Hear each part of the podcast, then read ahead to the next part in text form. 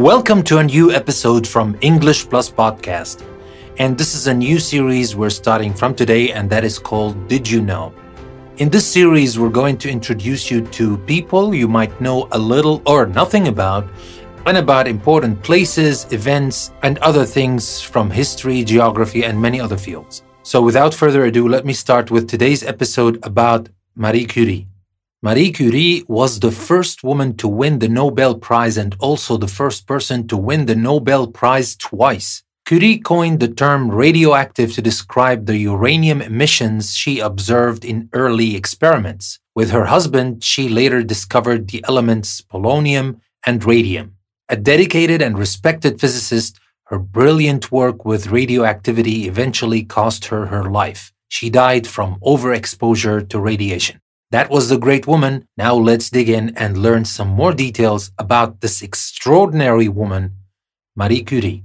Marie Curie was born in 1867 and died in 1934. She was a Polish born French chemist and physicist who twice won the Nobel Prize and is best known for her investigations of radioactivity with her husband Pierre Curie.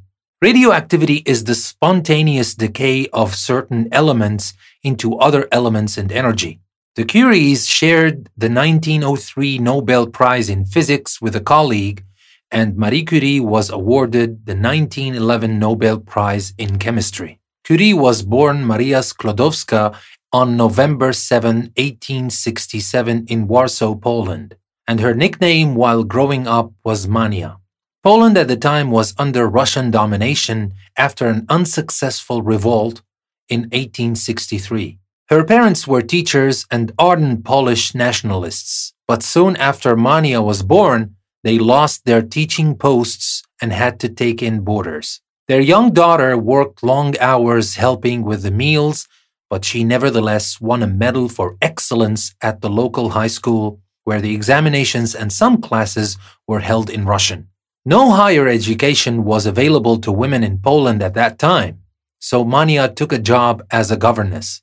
Part of her earnings helped pay for her older sister's medical studies in Paris, France. Her sister qualified as a doctor and married a fellow doctor in 1891. Mania went to join them in Paris that year, changing her name to Marie. She entered the Sorbonne and studied physics and mathematics, graduating at the top of her class. In 1894, she met French physicist Pierre Curie and they were married the following year. From 1896, the Curies worked together on radioactivity building on the results of German physicist Wilhelm Röntgen, who had discovered X rays, and French physicist Antoine Henri Becquerel. Becquerel had discovered that uranium salts emit similar, unusual radiation, and Marie Curie turned to investigating whether any other elements emitted these rays. She discovered that the metallic element thorium also emits radiation and found that the mineral pitchblende emitted much stronger radiation than its uranium and thorium content could account for. She coined the term radioactive for the substances that gave off these rays. The Curies then carried out an exhaustive research for the substance that could be producing the radioactivity. They processed an enormous amount of pitchblende and performed repeated operations to separate it into its chemical components. Finally, they obtained a few hundredth of a gram containing the source of the radiation. In July 1898, they announced the discovery of a new chemical element, which they named polonium after Marie Curie's homeland. The discovery of the element radium followed in December 1898. They eventually prepared one gram of pure radium chloride from eight metric tons of waste pitchblende from Austria they established that beta rays are negatively charged particles. Of course, now they are known to consist of electrons. In 1903, the Curies and Becquerel were awarded the Nobel Prize in Physics for their fundamental research on radioactivity. Marie Curie went on to study the chemistry and medical applications of radium and in 1911 she was awarded the Nobel Prize in Chemistry in recognition of her work in discovering radium and polonium and in isolating radium. In 1906, Marie took over Pierre Curie's post at the Sorbonne after he was run over and killed by a horse drawn carriage.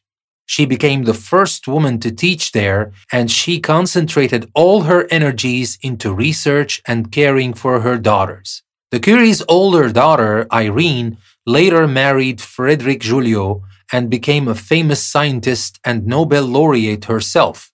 In 1910, Marie worked with French chemist André Debierne to isolate pure radium metal. In 1914, the University of Paris built the Institut du Radium, now is called the Institut Curie, to provide laboratory space for research on radioactive materials. During World War I, from 1914 to 1918, Marie Curie played an active role in the use of radiation for medical purposes. She helped equip ambulances with X-ray equipment, which she drove to the front lines. The International Red Cross made her head of its radiological service. She and her colleagues at the Institut du Radium held courses for medical orderlies and doctors, teaching them how to use the new technique.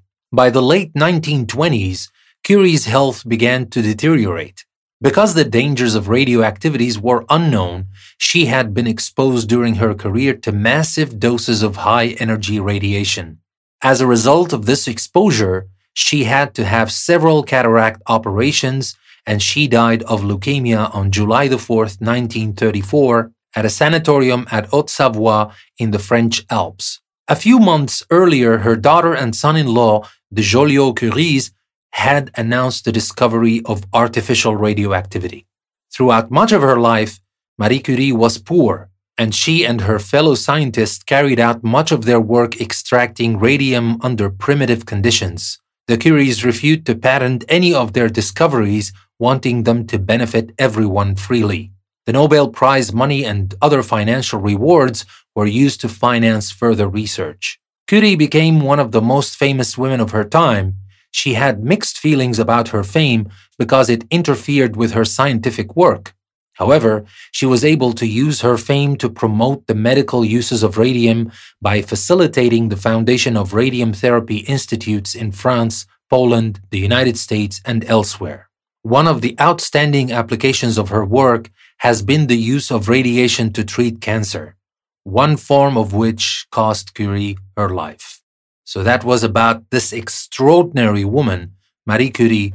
I hope you learned something new about this amazing woman, or you learned about her if you haven't heard of Marie Curie before, although I doubt you've never heard of this great woman.